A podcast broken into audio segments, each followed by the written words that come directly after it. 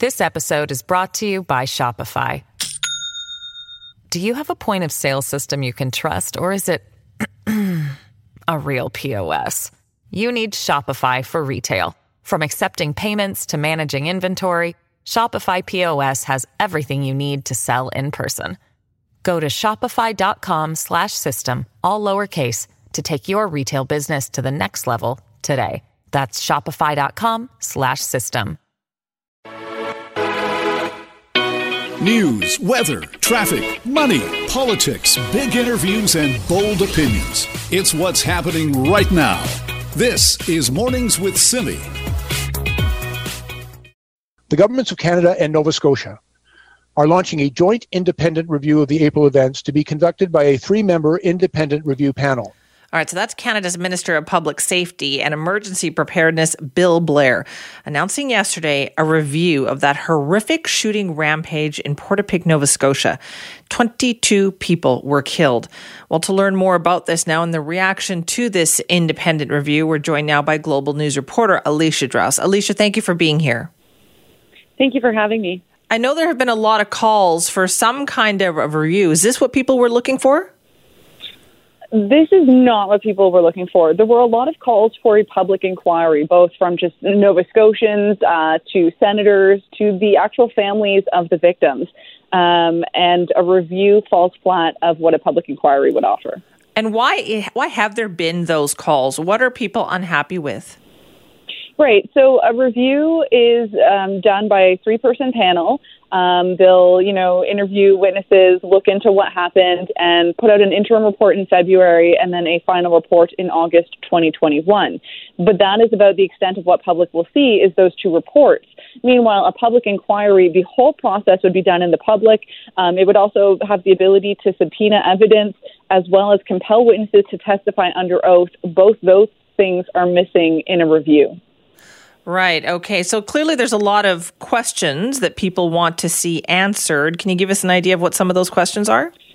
Yeah, so like you said, lots of questions. So some of the big things are, I mean, how the the gunman kind of his violent past fell through the cracks. So neighbors had alerted police years previous to this incident about um, him having weapons, um, possibly illegally. I don't know if that was known at the time, but they were um, right. kept illegally. Uh, he had also been accused of um, abusing his his domestic partner, um, and that had been witnessed and again uh, had been reported to police, but nothing was seemingly done about it. So that's one of the big questions. The other big question is um, the police reaction. Why was there no alert to the public that this gunman was on the loose? He was on the loose for 13 hours, and the public was never notified aside from on Twitter. Have there ever been explanations about that? I mean, the fact that they knew very early on that it sounded like the suspect was driving around in an RCMP, what looked like an RCMP vehicle. Why didn't they say anything? Yeah, exactly. Um, they've never really fully addressed that. The extent of addressing that was just to say, you know, we put out alerts on Twitter. We felt that that was sufficient, and we were working on an emergency alert to everybody, but they had caught him by the time they had I don't know, gotten the right approvals. But again, that's 13 hours after they knew what was going on. All right. How long is this review going to take and when does it get underway? Yeah, so the review is supposed to get underway at the end of August, um, and then it should be completed within a year. So we'll see that interim report in February and then a final report with recommendations next August. And are they able to compel any kind of information from the RCMP, which is, of course, notoriously very tight lipped? Yeah, exactly. And so that's one of the big issues. So both ministers say that they have the ability to make sure that they are participating fully and that they have all organizations' cooperation. That being said, they can't subpoena witness and they can't actually compel anyone to testify under oath. So, so those are two problems being raised. No, no kidding. Now, it does sound like it's going to be a very frustrating process. So, given everything, it doesn't sound like, Alicia, that Nova Scotians are going to get the answers they're looking for here. No, and I mean, families are frustrated. Yesterday, families put out a statement saying this is not what they had called for. They had called for a public inquiry, um, and that uh, one of the reasons also ministers said they chose this was to protect the families, so not to re traumatize them having to go through everything. But in the statement from families, it says they don't want to be protected and they want to participate in this. Right. So they're using the families as the excuse, but the families are saying, don't do that because we want the answers. Exactly, exactly. So everyone's calling for more answers. It doesn't really seem like ev- anyone's on board with this review. Oh, interesting. All right, Alicia, thank you.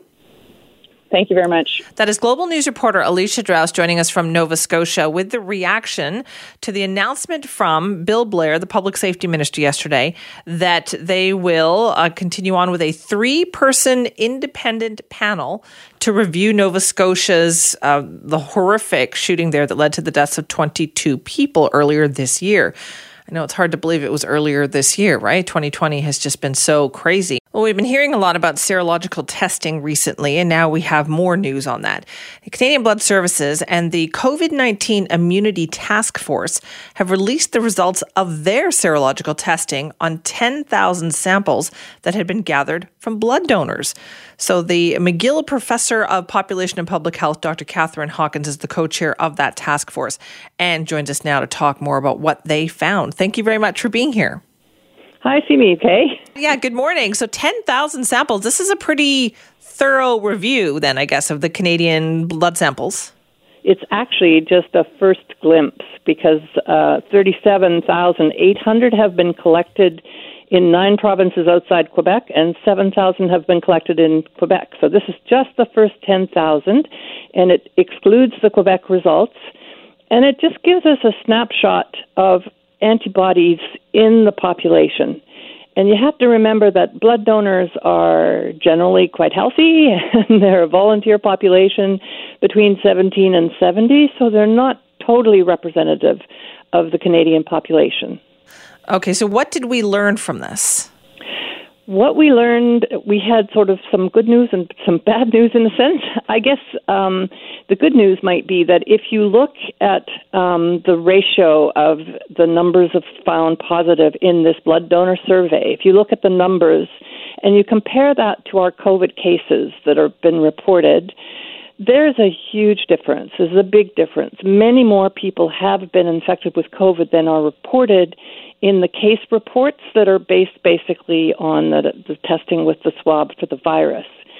So, in a sense, that's good news because it means there must have been a lot of asymptomatic or low symptom type uh, people in the population. It also brings down the fatality rate. Before, we thought the fatality rate was around 8%. It's probably around 1%. Um, the bad news is that the vast majority of Canadians are still susceptible. This is, uh, you know, less than 1%. So it means we really need to be doubling down and not relaxing up just because we're starting a beautiful summer or we're in a beautiful summer. Right. So if, if anybody thought that there was some mild form that would help us achieve any kind of herd immunity, it doesn't sound like that's going to happen. We're nowhere near that. Uh, herd immunity is thought to be like 60 to 70 percent of the population. So we can't just let this virus run its course and think that that's going to be the way that we'll be protected. Right. So this is a, a really thorough then look at that. Was it about what you expected, Dr. Hankins, or did you think that there was going to be more of it out there? I expected about this. Um, you know, I have to admit that um, you know my co-chair and other members of the task force thought it would be a little bit higher. I think one of the things we need to do is when we get the full sample, we need to adjust for the test performance. We need to adjust for the fact that blood donors are a very healthy population. And we have a sero tracker on our website, and I encourage people to go and look at that, that looks at studies from all over the world. And we asked our sero tracker team to look at the comparison between studies of blood donors and studies of the general population to see how much of an underestimate the blood donors might be. And it's maybe it maybe would be 50% higher, so maybe a, a you know 1.4, mm-hmm. 1.5% instead of just below 1%. And then we'll be able to calculate the ratio and know for sure how many antibody positive to how many reported cases and we'll have the data by age and by sex and by province, which will be very useful for decision makers in each province. And how did we rate against, you know, versus other countries who have done similar types of testing? Well, I mean, we're obviously way less than our neighbors to the south, thank heavens. um, each country is different, and different assays are being used in different countries. What I thought was interesting was that the, the BC study that was reported by Danuta Skowronski yeah. a little earlier uh, is very similar in its conclusions about BC from residual blood, from blood left over from other tests. So we're seeing, um, I would say, for Canada as a whole, um, we are doing well compared to some other countries, but mm-hmm. it doesn't protect us. We need to do everything we're doing, wearing masks um, basically in all indoor confined spaces, um, you know, where we're with people that uh, are not part of our bubble, right. wash our hands, maintain that physical distancing, even though we want to be socially close, and we should try to be socially close just to try to maintain that physical distancing as is recommended. Does this also perhaps inform policy towards how we're going to approach having a vaccine?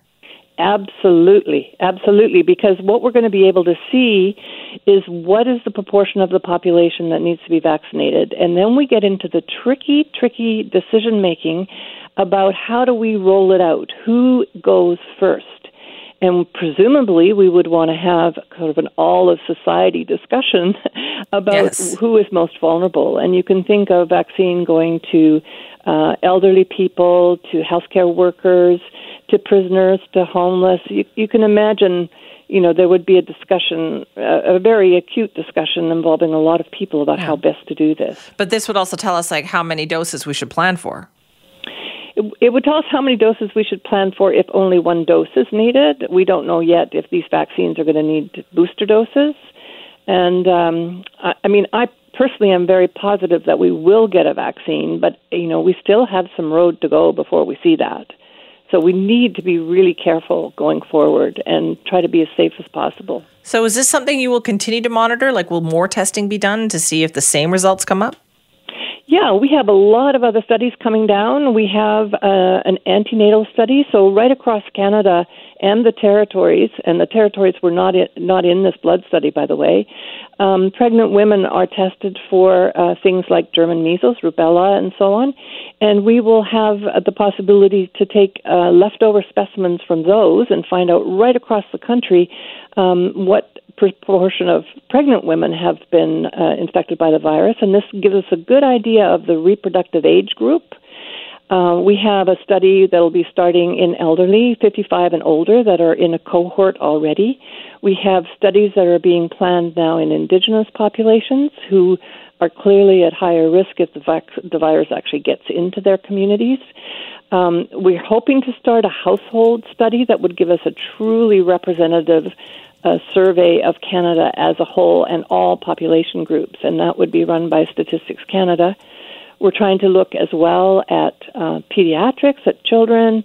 We want to look um, at corrections if we can. We want to look at, um, you know, just various groups mm-hmm. that think that, that we think ought to be addressed and that may not be being addressed. You know, such as homeless people um, and marginalized people. Right, lots of work to do. Thank you very much for your time today.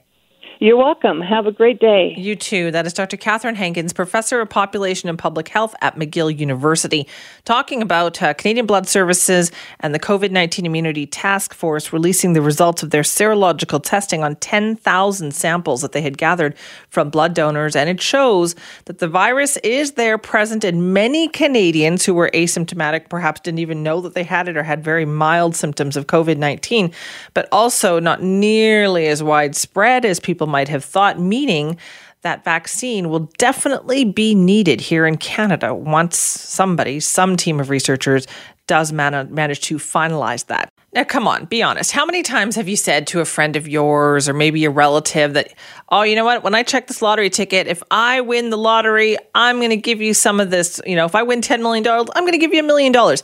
That's all well and good, right? Until you actually win the lottery. And then, in all too many cases, we know it's a completely different story. But not for the uh, two people we're going to be talking about right now. Nikki Reitmeyer joins us. Hi, Nikki. Good morning, Simi. Yeah, it's, it's funny to picture what you would do in this scenario, right? I mean, here you have two friends back in 1992, and they say to each other, you know, if uh, one of us wins the lottery, we're going to split it with each other, okay? And then they, they shake hands on it. Yeah, so it was this guy named Tom and this guy 1992. named Joseph.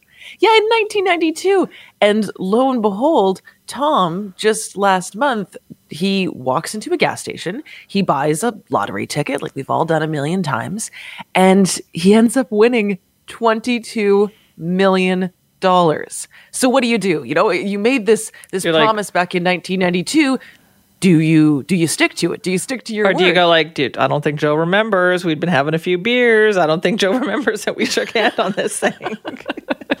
exactly. Trying to go back. Okay, how many beers did Joseph have? How many years has it been? Maybe he forgot. His memory hasn't been great lately. No, instead, Tom, true to his word, Amazing. split the money with his buddy Joseph. So they took the cash payout option, which was a little bit less than sort of what that first first prize was. It worked out to about sixteen point seven million dollars. You minus the taxes, you split it between the two friends, and they both ended up walking away with about five point seven million bucks. One, that's a travesty, given that they won $22 million. Oh, yeah, that's- I was doing the math on that. story, And I thought, thank goodness we live in Canada where they don't tax your lottery winnings, because in the States, Oh, they take a good chunk out of that. But I also very much admired it because I saw the I saw a little story with them where they asked Tom, like, why did you do this? And he kind of was like, well, of course I did it. We shook hands on it. And I thought, what a lovely human being you must be. Like, it just seemed anathema to him that I that he wouldn't do this. Like, of course I was going to share with my friend. Yeah, we shook hands on it. Why Would you do that? it? I mean, oh, I, Come on, fess up. Yes, you know what? To be to be perfectly honest, I would. And if look, you know, I would tell you if, this is something I felt I wouldn't do. I think that I would. You know, you you make a promise to someone, especially if it's a friend, and come on, it's five point seven million bucks. I mean, these guys, they're they're a little bit older. They're going to be good for the rest of their lives. I mean, that's a good chunk of cash to walk away with. You know, uh, sure, $22 million sounds pretty appealing, but now you've got a friend to spend it with, and you each have, you know, five point So seven true. million dollars. Maybe you buy vacation homes somewhere in the world together, and, and you can keep up that friendship. You know how, how about you? Well, so what's so nice about that too is that it could have gone the other way, right? Too often we hear about it going the other way and that winning the lottery ruins lives and ruins relationships. I've read way too many stories about that. So every once oh, in a while, Nikki, I get sucked in by the big jackpots, right? Be standing there in the lineup at the grocery store and they've always got the sign right there that says, you know, this week's jackpot is, you know, $20 million. And I think, oh, I should get a ticket. It's $20 million. But then in my head, I start running through what I would do with that money if I won. Yes. And then it's like, okay, well, I'd have to set this aside for the kids and I'd have to set this aside. And then I start going through my list of relatives and I come from a very large family. Mm-hmm. And when I when I get down to like number 10 or 15 and I'm still handing out money, I don't bother buying the lottery ticket cuz I'm like, you know what? This is just too much trouble and I'll give it to somebody else who's obviously more deserving and perhaps doesn't have to worry as much about those things. Yeah, you too many people in the family to give money to. You'd be broke by the time you handed Right. out all that cash. Yeah. maybe it's yeah. You can talk yourself out of buying the I just- lottery ticket. I also don't think that you could make everybody happy. And that's the other problem, oh, right? You can't, like, I'm sure Tom, lovely man that he is, sharing this money with Joe, there must be somebody that Tom knows who's like, I can't believe you didn't give me some of that money. Do you know what I mean? Oh, you'd have friends coming out of the woodwork. Yes. People who you haven't seen since elementary school that would be suddenly calling you, going, We sat together in grade three at the same table, and I can't believe that you didn't share some of this $5.7 million with me. I mean, you'd have people coming out of you everywhere complaining that they that you, they didn't get any money from you. But yeah, I mean, here, so Tom gave, you know, his buddy half of what he what he'd won, but you know how many people then did Tom end up splitting that cash with? You know, He kids, sounds like a generous grandkids, guy, right? So, but let's Yeah. say you were out, Nikki, having a good time. Maybe you'd had a couple drinks and you said to a friend, you know, if I win the lottery, I'm going to share that money with you. And then you actually won the lottery. Would you go back and share the money with that person? Or would you It pretend that you were too drunk to remember what you had said? it depends how good the friend was. But to be fair, all of my friends who go drinking with me know I make a lot of promises after I've had a couple drinks.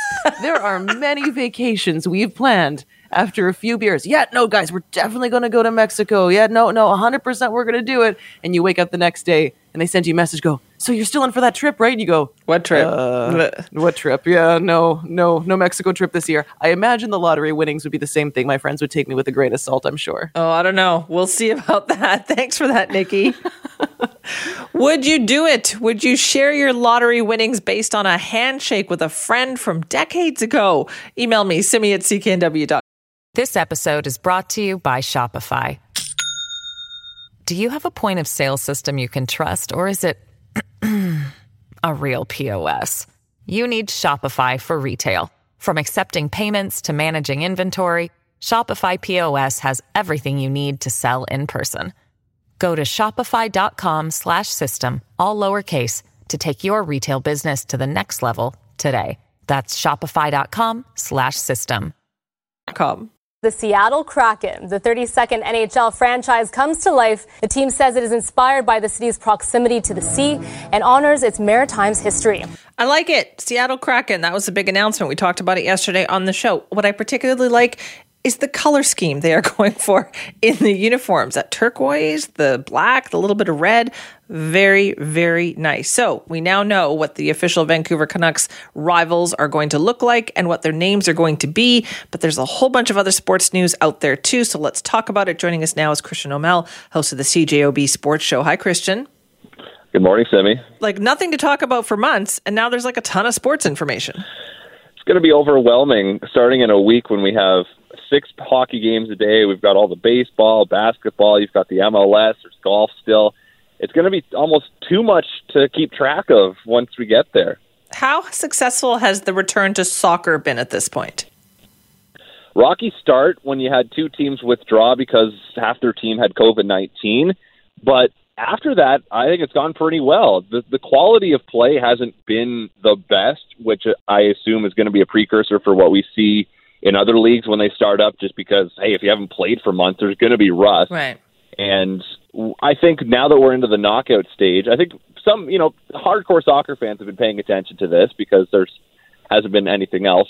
But I, I wonder if anyone else is going to hop on board because of the knockout round. That's more intense, but it's also starting up when other sports are going to be happening. So I'm I'm thinking for the MLS, it might kind of just get washed out here Yeah. in terms of public attention. A lot of people might not notice that it's even happening. I did um, watch some of the NBA scrimmages that have been happening last night Lakers and Mavericks, which, of course, two teams everybody wants to see. There seems to be a bit of excitement about the NBA coming back, too. Oh, for sure. And the fact that they're in the bubble and no one's tested positive for COVID nineteen is a great sign. They've rigged up the the court uniquely for this, that, where yeah. they've got the the big screen behind, where Yeah. sometimes there's going to be images of fans cheering, and there's still got the "Let's go." Whatever team name going, which I find a little odd because no one's chanting that in there, even if it's fake. But we're seeing that in other broadcasts for the MLB too, and I'm wondering what they'll do for the NHL with where they got piped in fan noise to make it seem a little less weird. Yeah, let's talk a little bit about the NHL here, too. You mentioned they're going to, what, start up in about a week or so? Well, the first official games are next Saturday. There will be exhibition games starting on Tuesday in both Edmonton and Toronto. Yeah. Okay. What did you think of the Seattle Kraken uh, name and logo? I think it's great. I mean, we've known for a while or figured for a while that Kraken was going to be the name. It's just a matter of the branding and the logo looks great. I think the secondary logo with the Space Needle as part of the anchor, I think looks awesome. And the color scheme, you mentioned it. The it's actually not black. It's the darkest blue that Adidas has. It's called Midnight. Really? So it is a deep, deep blue to represent the ocean. Yeah, and then they've got the aquamarine and the red trim. I think it's unique. I think I've seen a lot of people supporting it, which is great because, and I, I have heard of some people like, "Oh, Kraken's so dumb." No, it's unique. the colors are unique. Let it go. They're on the Pacific Northwest. I know it's a Scandinavian thing, but whatever. It's it's cool. Let it let it go. Let it be cool. I also think it's a good vehicle for them to build a, like a show around, right? To build some excitement around in the arena. Oh, absolutely. And it's also a great cross promotion because there's a movie about it and there's a brand of rum that's already the official rum of the team. So it's perfect. Yes, that is perfect. Uh, let's talk a little bit about football here too. So we know there's hub cities going on for things like the NHL, the NBA. What's going on with the CFL? The CFL has said that if they do have games, Winnipeg will be the location. That's a small step to climb. The big steps are A, getting money from the federal government to make it happen, and B, trying to convince the players that it's worth their time to come up here to play six games at a reduced salary, 11 weeks maybe in a hotel in Winnipeg. I'm not sure they're going to do it. And yes, maybe for the long-term health of the league, they they should do it.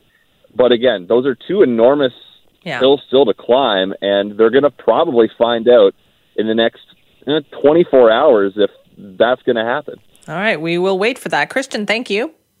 Thank you. Christian O'Mell, host of the CJOB Sports Show, talking about everything going on in the world of sports. CFL, as you mentioned, still waiting to find out if they are going to embrace the Winnipeg as a hub city situation, if the players will actually show up. As you've been hearing in the news, pretty sizable chunk of change for public transit announced yesterday from the federal government for British Columbia. So let's talk about how that money is going to be distributed, where it's going, and where it's not. Joining us now is Jonathan Wilkinson, the federal minister of the Environment and Climate Change. Thank you very much for being here. Not at all. Thanks for uh, having me. And so, what was the money targeted for? What is the what is the parameters for BC? Well, uh, BC is receiving um, a little over $2 billion for a range of activities. Yesterday, what I was talking about um, was the money for public transit and, and for public transit across the province, which is about $540 million to keep transit systems operating during a time when obviously the ridership has decreased.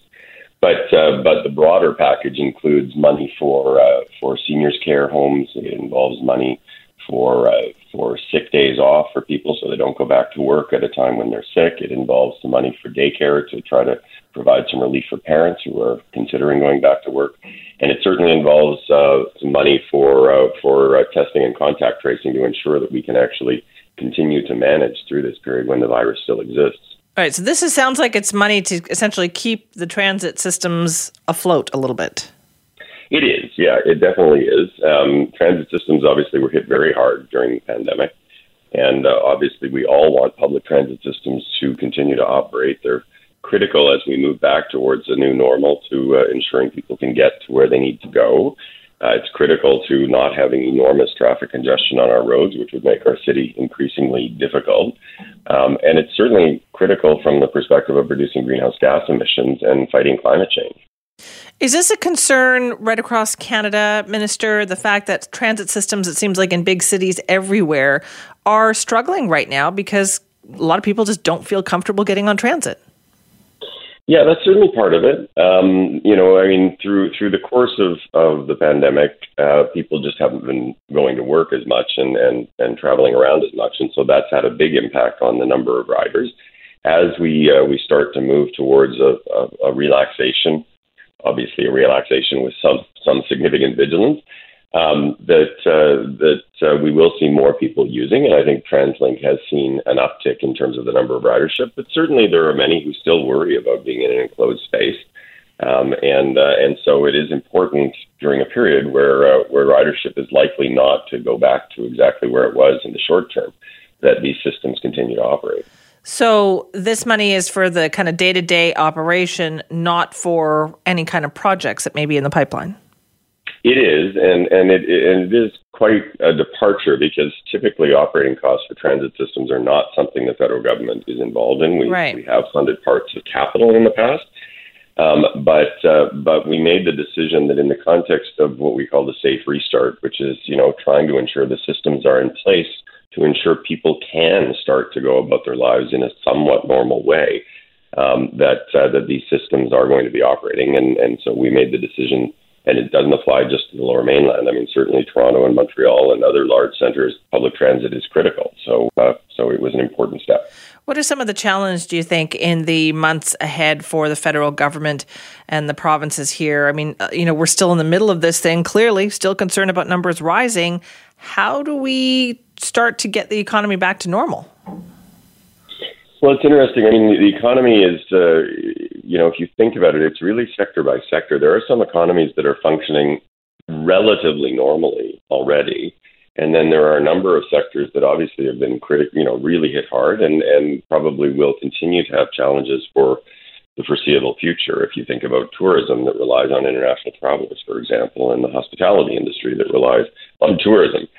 Um, so I think we have to look at uh, at the sectors where uh, where the, the damage is greatest and, and think about how we can uh, be best of assistance in terms of getting people through. Certainly, the government has acted in pretty bold ways over the course of the last number of months to ensure people had food on their table, to try to actually ensure that small businesses could survive. But we're going to have to work our way through this step by step. Um, in the absence of a vaccine uh, or, or some kind of treatment, an antiviral treatment or other, um, we're just going to have to continue to be vigilant and to try to move back uh, to uh, to something that will allow us to continue to have a, a, a strong economy, but do so in a manner that's going to be safe. You mentioned the tourism and hospitality industry there, also huge right across Canada. Do you foresee some help coming for those sectors? Well, those sectors have been helped through through the programming that we've put into place. I mean, the the wage subsidy and, and a range of, of tools with respect to business loans um, have certainly applied to those sectors. I think that as we go forward, we're going to have to continue to, to watch uh, and, and to understand which sectors have been most affected and how long we think that will continue to be the case and, and make a determination as to whether more uh, more engagement with those sectors is required. But but at this stage, I mean, the, the scale of the government's response has probably been the largest response by any uh, federal government in you know since since wartime. So, this money for transit then that is coming to BC, how is that going to be spread out? That's uh, that's still the subject of negotiation. The details will be provided over the course of the coming weeks. We're working with uh, Premier Horgan and his team to uh, to lay out exactly how that's going to be spent uh, through the different parts of the province. But certainly, a good chunk of the money will flow to TransLink in the Lower Mainland. All right. Uh, thank you very much for your time. Not at all. Thank you. That is Jonathan Wilkinson, Federal Minister of the Environment and Climate Change, of course, the MP from over in North Vancouver, talking about money coming to British Columbia, hundreds of millions of dollars that is designated for operating transit, usually when, I shouldn't say even usually, just about every single time. This is the only time I can think of when money comes to the province that is for transit. Uh, it is usually for a project, right? Oh, we're going to, de- this is for Surrey SkyTrain, or this is for Surrey Light Rail, which got shifted to Surrey SkyTrain. This is for the UBC, you know, potential UBC subway. That is not the case with this. This is for operating the transit systems. As we know, uh, transit systems right across the country have just been uh, hit hard by the COVID 19 pandemic. Lack of ridership means they're not collecting fares, uh, lack of people driving on the roads, meaning they're not collecting fuel taxes. So it's just one hit after another. And TransLink has definitely been struggling under that weight. So TransLink will get some of this money, as will BC Transit.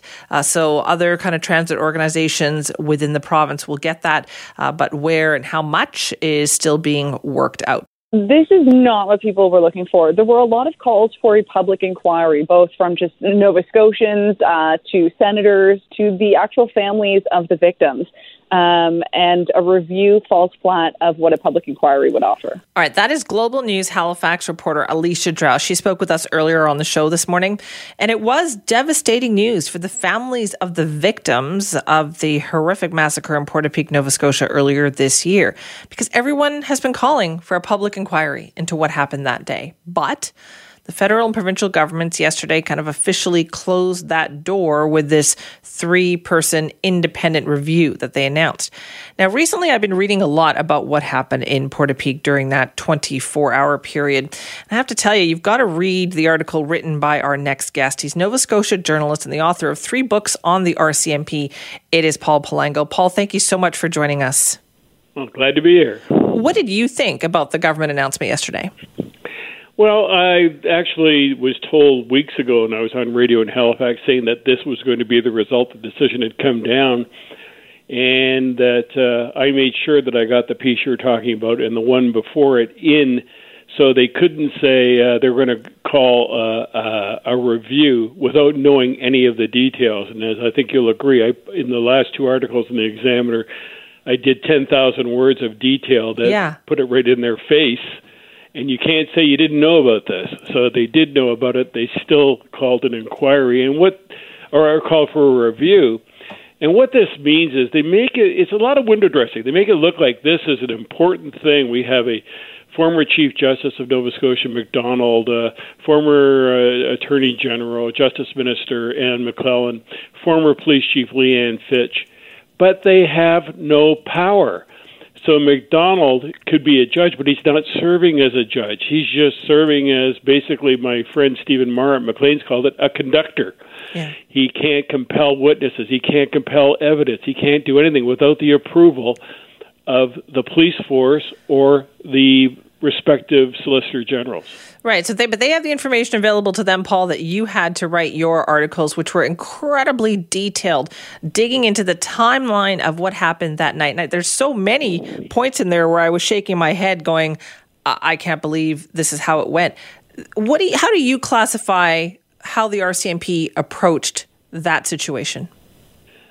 well, I think the, the headline in the second article, an epic failure of policing, pretty well sums it up because we don't really know how what they didn't do. You know, in those articles, I point out they never do anything right. They never get in front of the shooter. They have like uh, 13 and a half hours. They never.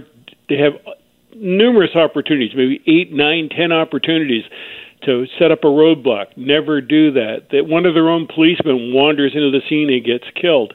And right from the outset, the problems with what the police are saying have been evident.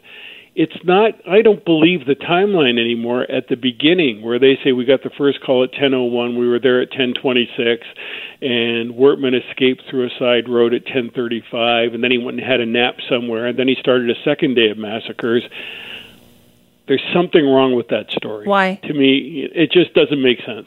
Why? Well, because he killed 13 people, set numerous fires, um, and they're they're trying to lead us to believe that the shooting began at 10 o'clock. They got to call it 10:01, got there at 10:26. On that road, the the amount of destruction and all that went on, I don't think could have happened in 20 minutes or 25 minutes or five minutes, whatever they're saying. I think it started earlier. I think the RCMP may well have been there earlier. That's what I suspect. You also point out in that article that clearly within the first hour of the RCMP arriving there, they were aware that this, their suspect was driving around in what looked like an RCMP vehicle, and yet that alert didn't go out. No, it never went out. There was a, a, a person who was shot coming out of the road when Wortman. This is part of the timeline problem I have. He's coming out of the road uh, up to Highway 2, and he says he gets shot by Wortman in a, a guy he believes is Wortman, who he knows, in a police car, an RCMP police car. Wortman's going into the road down towards the water, so it's a dead end road. Um, he goes up, and there's a police are sitting at the top of the road. So the police are already there when he gets shot. But the the police are making it sound like this happened around 10:35 at hmm. night, something like that. It just doesn't jibe. There's something there's something wrong. The other things that really bothered me in reading your article was it seemed like a lack of organization on the part of the RCMP, not using the same channel to communicate, not having one officer who showed up at the scene during that time to say, I am now in charge here, this is what's going to be happening. Yeah, none of that happened. In fact, the corporal who showed up, uh, I, I think she was the third car, and she showed up and panicked. And I heard this from the first day, and I've been trying to confirm and finally got some more confirmation on it recently that she froze in the car. People were banging on her windows, trying to get her to do something. Eventually, she apparently runs into the woods and turns off her flashlight and hides. Another super- supervisor is either is in the uh, detachment. His son is the second car to arrive, which is a conflict right away. You shouldn't have that sort of situation in the RCMP. A father, a son with a father supervisor in the same detachment, um, and then a supervisor, we're not sure which one it is, tells a tactical officer who wants to go down the road and save lives, preserve lives, is told if you go down that road, it'll be your last shift in the RCMP. So the RCMP did nothing. They did nothing to preserve lives over a two day period, even though they talked about Wortman being this clever, diabolical guy who outfoxed them. That's not what happened. Do they, you know they, do the local people believe the story? Well, it's funny when I started out doing this from the the first day when I started to raise questions about Heidi Stevenson, the RCMP officer was killed. I, you know, I asked on CBC why was she out there by herself? This guy had just killed 18 people, and she was on the road by herself. And I, the family, some of the family members and locals went after me be, for being so mean to the police. Now, a couple of months down the road, and like 12 articles later, Mm-hmm. they had a 300 of them marched on the detachment the other day. Really? Yeah, 300 marched on the detachment in Bible Hill, uh, protesting that the police didn't. They want answers, and the response from the government, and this is the federal government that's running this thing. I'm convinced that they don't want an inquiry. They don't want get to get to the bottom of this because whatever they're going to find is going to be a, a, a fatal blow to the RCMP. Look what's going on in Surrey. Oh, I know. Yeah, I'm wondering, Paul, when you look at when you look at the structure of the RCMP, then as you're saying there, what caused this to happen? Is it the structure? Is it too politicized? Is too is, are they too worried about their career inside there? How can something like this happen within the RCMP? Well, it's all those things. I've been arguing for in 20 more than 20 years the structure of the RCMP causes all its problems. It's sexism, it's it's incompetence, all of those things. And the the RCMP operates as a contract police force outside of Ontario and Quebec, providing policing services that are subsidized by the federal government. But you get what you pay for, and that's the issue in Surrey. That's the issue in Red Deer, Alberta, and in the province of Alberta. They're starting. People are starting to realize, yeah, the federal government's uh, subsidizing our policing, but we're getting shitty policing. Uh, we need to do it ourselves and have some control of it. And and so the RCMP, what's going on in Nova Scotia, what's going on in Surrey, are critical to the future of the RCMP because if they lose Surrey and they or they lose Nova Scotia or both, Right. it's pretty well ended as a contract policing force, and the provinces and municipalities will have to pay for their own policing, which is should, the way it should be. Then the police will be held responsible and accountable for what they do. But right now we have a system that works against that. Well, Paul, I hope you'll come back and join us sometime and talk more about this. Hey, call anytime. All right. Thank you very much for that. That's Paul Palango, Nova Scotia journalist, author of three books on the RCMP, writing for the Halifax Examiner. Check out his articles online as he dives very deeply into the timeline, the step by step thing of gathering information from people in the neighborhood, from the RCMP response, just from information that is publicly, publicly available. And I think you'll be very surprised that you see what actually unfolded that night in Portapique. We'll be right back. You have wondered, as I have every time I pay for parking in the city of Vancouver, where does Vancouver rank on the list of the world's most expensive cities to park in? You must think, well, we got to be near the top somewhere, right? Well, recently a company came out with a survey of parking rates in cities all over the world, and our Nikki Reitmeyer took a look.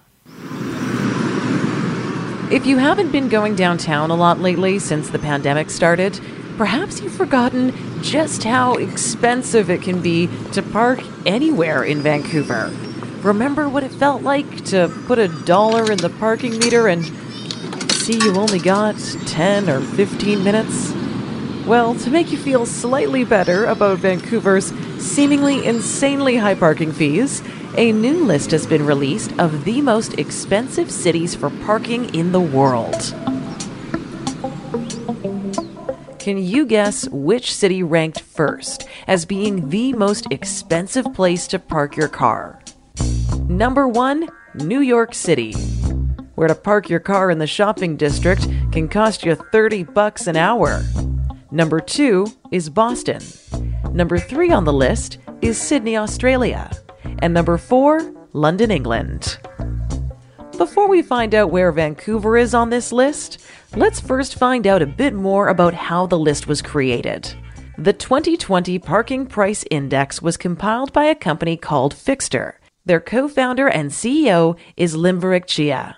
So the way we did it, we found the cost of parking per hour for a selection of locations within each city, and we used this cost to create a comparable list of parking fees. And we displayed the data in a way that quickly allows a global comparison between the cost in each city overall, as well as comparing the cost between locations in each city. And we display the results as a percentage deviation from average global cost, which shows how each parking charge compares to the average cost worldwide.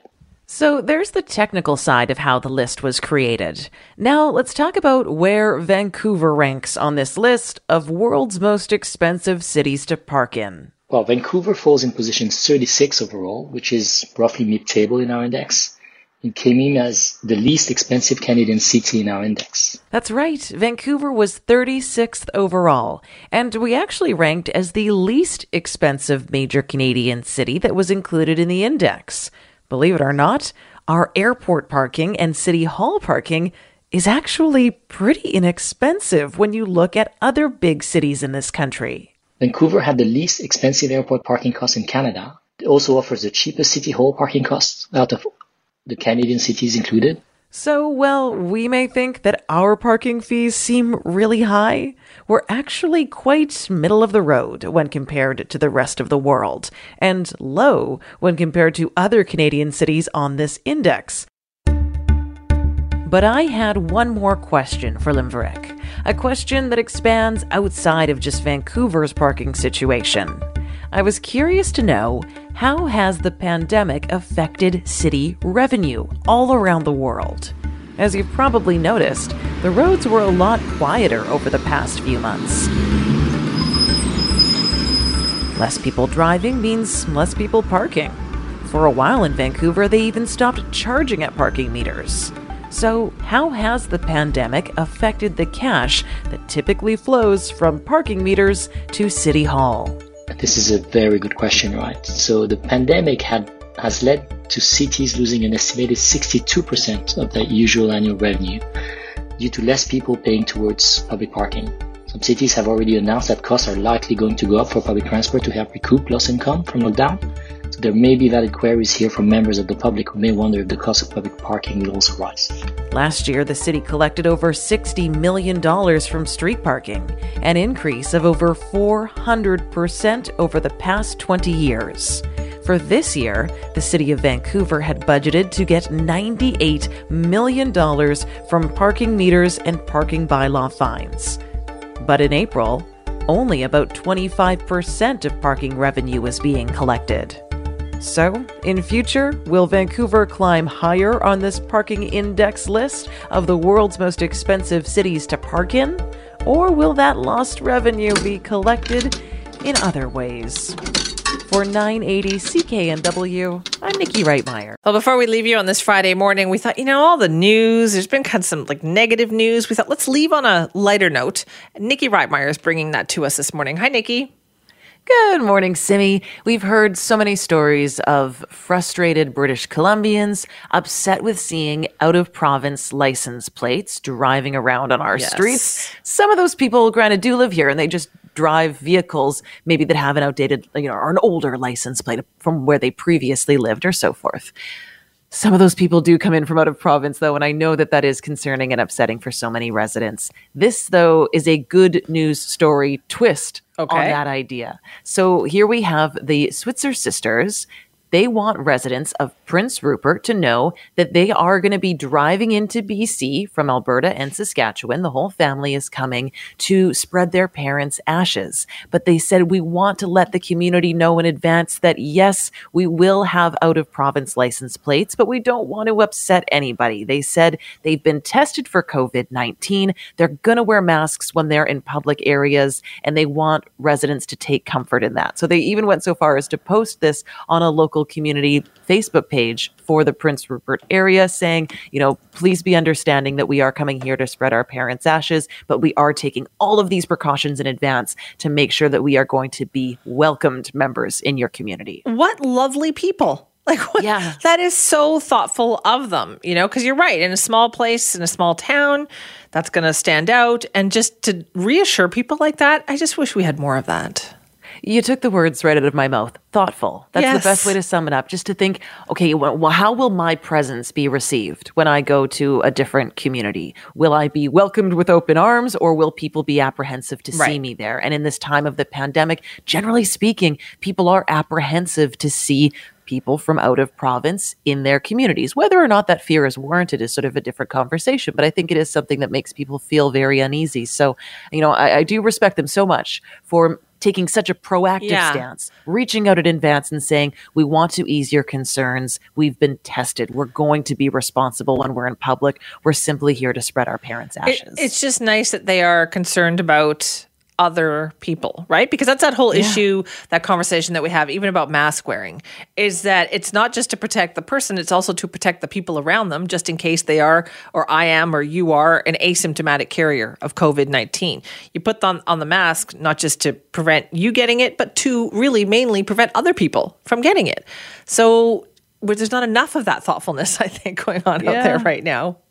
Oh, absolutely. And you know, earlier this week we spoke to the mayor of Kelowna on this show, and he was saying when you come to our community, treat it as if you would treat your own community in that in that same way. You know, be respectful when you're here, be responsible when you're here, take safety precautions when you're here. Don't just come here to party it up for the weekend and then leave us in, in a lurch and leave us with these growing number of cases. Communities are really concerned about this all around the province. I know there's going to Yes. be people heading up to Kelowna this weekend to to enjoy hopefully a bit of sunshine up there. But again, as that mayor was pleading, like so many other residents and communities around the province, please be respectful when you're here. Stay in your circle. Good advice. Uh, Nikki, thank you. Thanks, Simi. Have a great weekend. You too. That is our Nikki Reitmeyer there, yes, with a good news story. We can always use some more of those. And those are good words from the mayor of Kelowna, right? If you're going to be traveling, stay in your circle, stay in your bubble.